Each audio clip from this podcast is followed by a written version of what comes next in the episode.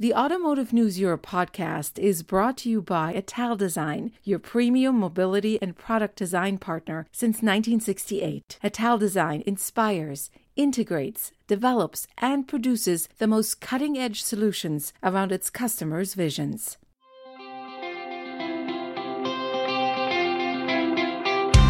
Hello, and welcome to the Automotive News Europe podcast for July 22nd, 2021. I'm your host, Doug Bolduc, managing editor at A&E. Thanks so much for being with us.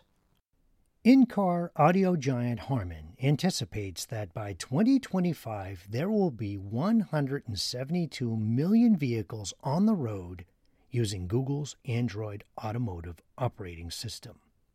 That huge number got Harman to launch what it calls the Ignite Store, which allows an automaker to develop, manage, and operate its own in vehicle app store. Harman says a big advantage of its solution is that even though it is Android Automotive compliant, an automaker can choose non Google products. For instance, an automaker can choose TomTom over Google Maps for navigation or Amazon's Alexa rather than Google's voice assistant.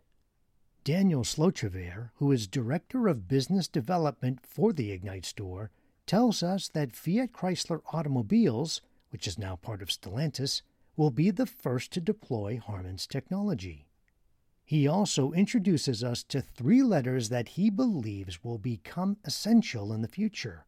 They are EPM, which is short for Experiences Per Mile. Hi, Daniel. Thanks so much for being here today for the Automotive News Europe podcast. Hi, good morning. Thank you for having me. Daniel, could you please give us a current state of the in car app market and tell us what trends are on the rise? Sure. What OEMs want is to have some apps inside the vehicle infotainment system. And how it, it worked in the past is that content providers had to develop apps one to one, meaning one app for one OEM or for one brand, and that was a very difficult process. Today, we have an app store very similar to, to the mobile phone, and content providers can develop one single version of an app and uh, deploy it to many vehicles with a, with a portal. OEMs can select which regions they want to install that app, which models, which brands. So it's a much easier and, uh, and efficient process today. Um, we, we, we're used to Android Auto and Apple CarPlay, which basically are, are mirroring what we have in our mobile phone. And it is great. But the, the next big thing is Android Automotive Operating System, which is a dedicated app store for the vehicle. Okay, and what or who is driving this growing interest around automotive apps? OEMs understand that today we are in the digital era. Eh, in the past, when someone wanted to buy a car, they were checking speed, comfort, miles per hour, and stuff like that. But today, OEMs realized that there's a new buyer persona, and this is mainly the Generation Z, which are younger drivers that have different priorities. They want to bring their mobile phone experience inside the vehicle, and they want to have their music, their navigation, their audiobooks, their podcasts, and everything available inside the vehicle and have the best possible experience. And OEMs, of course, are adapting to it because um, this is going to be a new revenue stream for them and it's going to help them selling more vehicles. You mentioned the revenue stream. How big of a market is this now, and what is the predicted size in the next, let's say, five years? Today, this Android automotive operating system is just uh, starting. We know that uh, Polestar already implemented it, but it's it's a new concept, and uh, we know we know that there are around 100 million vehicles uh, produced every year. So, numbers say that between 2021 and 2025, there are going to be around 172 million vehicles with Android Automotive operating system in their infotainment. Uh, those are the estimations. And the, the interesting thing here is that it's different to mobile phones because when we think about vehicles, there's more than one user in the vehicle. So 172 means that the number is actually bigger. Okay, because you're talking about not just the driver, but the passengers, and perhaps it's a family of four, and all of them will be using some different apps in the vehicle? Exactly. Even public transportation may uh, benefit from this uh, new ecosystem as well. When will Harman have its solution on the market, and how quickly do you anticipate that business will grow? We, we will have our first uh, deployment towards the end of, uh, of this year, and we will have some OEMs coming uh, also mid next year. Um, there are many others uh, in bidding process, in RFP processes. So, um, so today we know that uh, more than 60% of the OEMs are actually committed to implement Android Automotive OS. And uh, we also know that there are some brands that publicly committed to this, like Volvo, Stellantis, Renault, GM, Ford and there will be some others also with uh, with Harman's Ignite store. Can you give us an idea of what the Ignite store is all about? Sure. Harman's Ignite store is a vehicle centric app store that connects consumers with their favorite content and also provides the OEM a tool to strengthen stickiness and brand loyalty. Can you name already the customer that you're going to be starting with? Yeah, we we we have uh, we're we're going to work with FCA, and there are some others that will be official in in in a couple of months. Can you give us an idea of how the Ignite store will different from what Google is doing? Sure. First of all, there are there are some app stores in the market, but if we're talking about app stores dedicated to the automotive industry, we have two main uh, two main app stores. One is Harman Ignite Store, and the other one is is GAS, Google Automotive Services, and both of them work on Android Automotive operating system. If we talk about Harman and Ignite Store, first of all, we are a tier one we know how to work with OEMs and we understand very well the processes and the requests from the OEMs. The second very important thing is that our App Store is agnostic. This means that we're providing the OEM the freedom to choose the services they want to implement. And let me give you an example. Um, uh, Google is using uh, Google Maps and uh, the Google Voice Assistant. With Ignite Store, the OEM can choose any other um, voice assistant, for example, Alexa. Maybe they want to develop their own voice assistant. And the same uh, goes with maps. Uh, they can probably want to use TomTom or Here Maps. So the App Store is agnostic. They have the freedom to choose whatever they want. And uh, when we talk about third party apps, Eh, it's quite similar actually because when a content provider is developing an app for this or Google App Store, eh, it can basically work in both. One of the things that I always find a bit intimidating when I go to an app store is that there are so many uh, options to choose from. How are you guys going to prioritize the apps that are offered to the automakers? That's a great question. Um, uh, today, since uh, this is a new field, there are not a lot of uh, Android automotive uh, apps yet. But, but basically, what we're seeing a couple of, uh, of parameters. First of all, we are talking to content providers that, that have a clear strategy for the automotive industry. And there are some. I can mention examples like Spotify, a radio player, radio line, and many others that even before seeing the big numbers of, of installed app stores, they decided to develop their content suitable for Android automotive, and this will help them being better positioned in front of the OEM. The second parameter we're checking is OEM wish lists.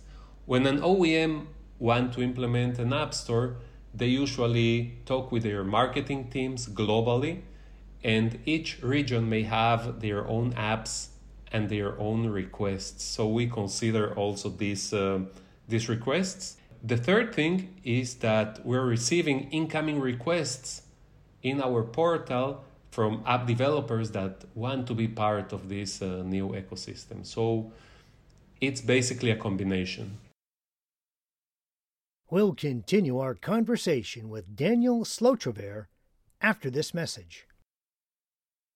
Since 1968, Ital Design has been pioneering the road of mobility, putting forward distinctive design and innovative technological solutions. Italdesign knows how to implement customers' ideas, creating iconic and functional products that effectively improve the approach to mobility. Ital Design today offers services to support customers in achieving their targets, styling and creativity with virtual reality and immersive user experience, vehicle development from components to whole product, from concept to production. Electric and electronics development, and artificial intelligence serving e traction, vehicle network, HMI, and autonomous driving, assembly and construction of models, show cars, prototypes, and small series. Ital Design adopts a flexible approach to match products and services to customer needs, providing lean development process to established OEMs, acting as a system integrator and technology enabler with newcomers and defining product creation processes and strategies to startups. Italdesign inspires the most cutting edge solutions around its customers' visions, paving the way towards a better life for all. To learn more about how Ital Design moves the industry, visit its website at www.italdesign.it. How prepared are automakers for this shift? In the past, they've been criticized for being behind the times when it comes to adapting new technologies, how can they catch up if they've fallen behind? So basically, they just need to start. OEMs basically understand that the App Store is a new revenue stream. And many other projects uh, related to, to other aspects of the vehicle have been delayed mainly, mainly because of uh, COVID and, and, and budget issues. But I can tell you that when we're talking about App Store, they understand that this is something that will generate money. They understand that this is the new value proposition they are creating and also differentiation with the other brands they are working.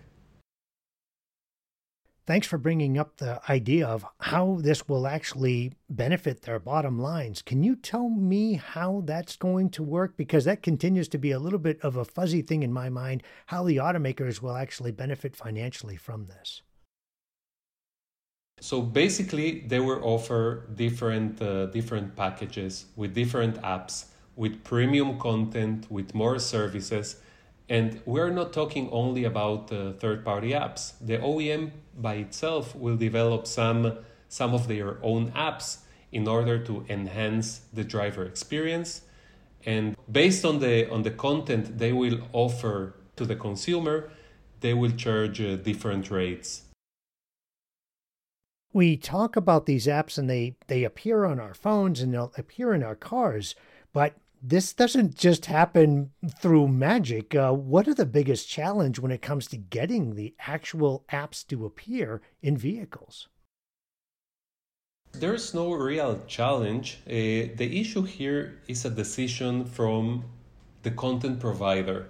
If they already defined their automotive strategy, they are developing it and they are advancing very fast to have more visibility in front of the OEM. But there are other content providers that have other priorities and their roadmap is packed with uh, other stuff more relevant to the mobile industry. So they prefer to wait until some launches uh, will start to, to happen. What is being done to make sure that these apps are safe to add to the car and won't put anyone at risk of a cyber attack? Yeah, this is a really, really important point. First of all, we are testing and uh, certifying the apps. We are providing an automotive grade that the OEM can check and decide to approve those apps in their in their uh, vehicles. Harman has a dedicated cybersecurity department that develop tools to validate every uh, automotive app and also provide that safety score that at the end will be a tool for the OEM to decide which apps to, to include. And I can also tell you that today vehicles are a lucrative target for hackers, even more than PCs. And the risk grows while, while we are installing apps inside, the inside the, the vehicles. So uh, hackers can actually penetrate to the vehicle through apps. And it's really, really important to have these um, cybersecurity checks to make apps safer. And another interesting area to balance is how do you meet the needs of somebody's digital life? Customers who want to have access to all of these apps and everything they would they would have when they were using their phone with the responsibility that they still have to drive and keep control of the car. That must be a difficult balancing act for you folks too. Right. Um, basically, uh, there are some Google guidelines in order to develop these apps that are very relevant to driver distraction. So one one of the biggest incentives of uh, having this Android Automotive OS implemented is that it will help safety. Today with Android Auto or with Apple CarPlay, you still need to deal with your phone. You need to connect it you touch the screen sometimes. And with Android Automotive, you will have increased safety. And uh, different vehicle sensors and even the ADAS systems will be integrated in this uh, Android Automotive uh, system. And the main objective is to be able to manage everything through voice comments. And this can all can only be achieved with a, with a native in vehicle app store.